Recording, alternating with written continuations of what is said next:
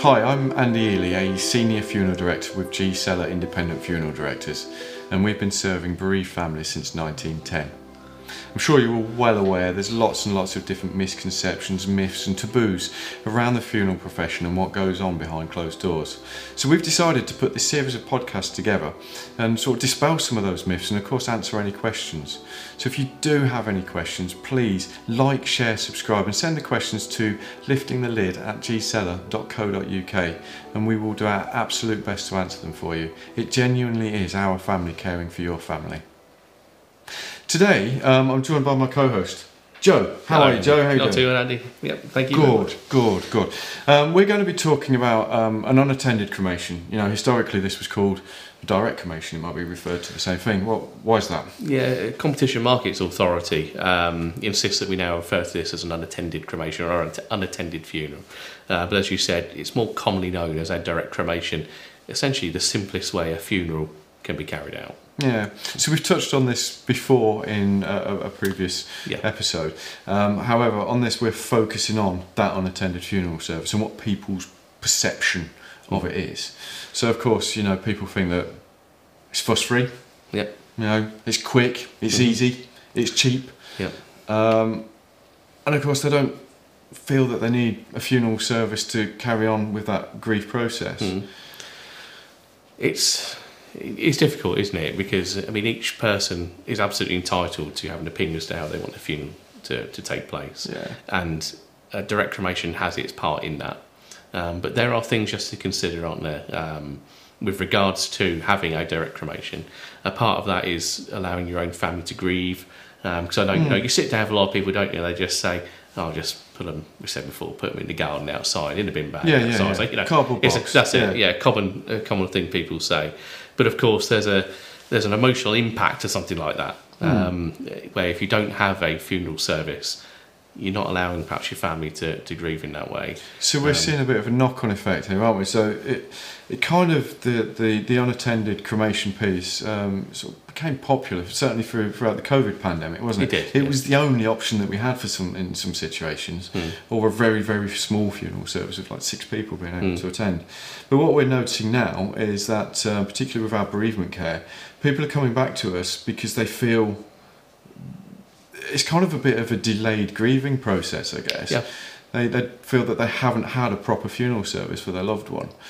Um, and, you know, there is this, for, for me, of course, I think there's the, a real worry that people opting for a, um, an unattended funeral now, Mm. in the future, it might might have a negative effect on them. What, what, what do you think? Yeah, absolutely could do. Um, I think people who have had a perhaps a direct cremation, um, perhaps during COVID. I mean, I know at at the time there was a lot of talk about. Um, you know, maybe people having a memorial service at Yeah. a later date, you know, but you know, inevitably you, you sort of grieve in that microcosm as to when someone passes away, and almost inevitably, of course, people didn't necessarily come back to do something like that. Yeah. And now, consequently, as you said, through our bereavement counsellors, we have that, you know, we're perhaps seeing some of the uh, the effects of that. Um, you know, as we said, direct cremations have their place. You know, Yeah, absolutely. right for some people. Um, you know, it's not for me to tell somebody what they should and shouldn't do. Um, but say it's certainly worth just thinking about some of the consequences if you do decide Yeah, to do it, and yeah. discuss it with your family, just to make sure that they're happy. You know, with with what those consequences are. I think it's important as well to understand what's usually involved in a direct or unattended cremation. I mean, we, G Seller, we do things very differently to perhaps other people. Yeah. Um, so just my advice, I guess, would be do your homework, make sure you know. You know, there's things um, such as deceased not being conveyed individually, for example, can Yeah. be.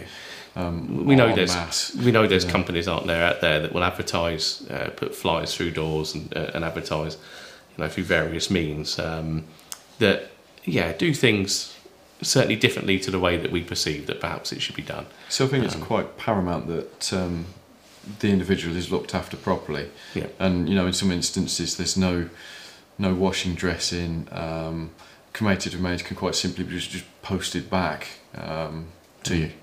I don't know. It doesn't feel quite right. No, um, and as you said earlier on, um, you know, of course, people are conveyed in vans, with multiple people all at once. Um, Yeah.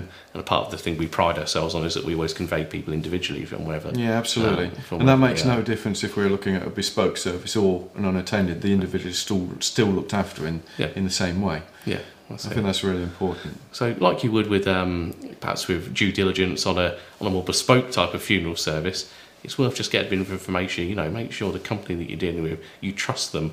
Um, you know, and how they're looking after both yourself, but also, you know, your loved one as well.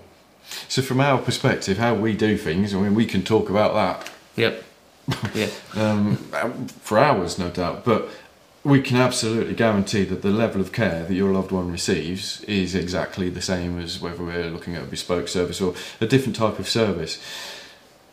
Conveyed individually, as you say, Yep. um, cleaned, washed, dressed, laid to rest, sensible coffin, and then we, we still travel in the hearse, don't we? Still use hearse, um, and I think we sort of covered this, didn't we? Um, you know, previous podcasts. But yeah, still use the hearse um, exactly the same with any other funeral.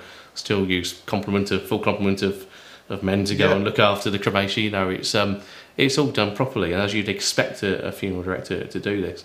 Um, I had a conversation actually earlier uh, with with someone and, who didn't realise that this sort of happened with people. You know, that companies would come and convey in sort of multiple, um, you know, people at once, and they they had no idea that this is how a, a direct cremation could be carried out. I think it's Um, important to say as well that we're local. We use Mm. local crematoria. It's not we're not travelling hundreds of miles um, to a different crematory. You know, it's um, it's, it's everything's local. And therefore, of course, your loved one is looked after in our premises as well. Yeah, Um, absolutely. And unattended, of course, there's no one there. There's no one to witness it. But Mm. from our perspective, hand on heart, I can absolutely tell you, we still conveying on shoulders. Um, where, Sometimes. where possible, of course. where Yeah. possible and also where possible if we can play a bit of music Yeah. we will do um, we still bow at the appropriate moment and we allow those curtains to close uh, at the point of committal and then we quite simply step away Mm. so it's simple um, unattended but still dignified and I think that's the important piece It is. And I say, you know, repeat it again, but I think the important thing to take from this is due diligence with regards to direct cremation, as you would with anything else you do in life. You know, even if someone doesn't necessarily want a funeral service, I'm sure they're still one we looked after with dignity, um, you know, in the way that they, you know, they certainly want to be. So just do a bit of research into it. Um, we certainly look after people exactly the same, irregardless, as we said, whether it's a bespoke service or direct cremation. You're going to be looked after at G Seller. in exactly the same way Yeah. as it should be Excellent. Joe thank you I think we've covered unattended uh, funerals there um, Yep.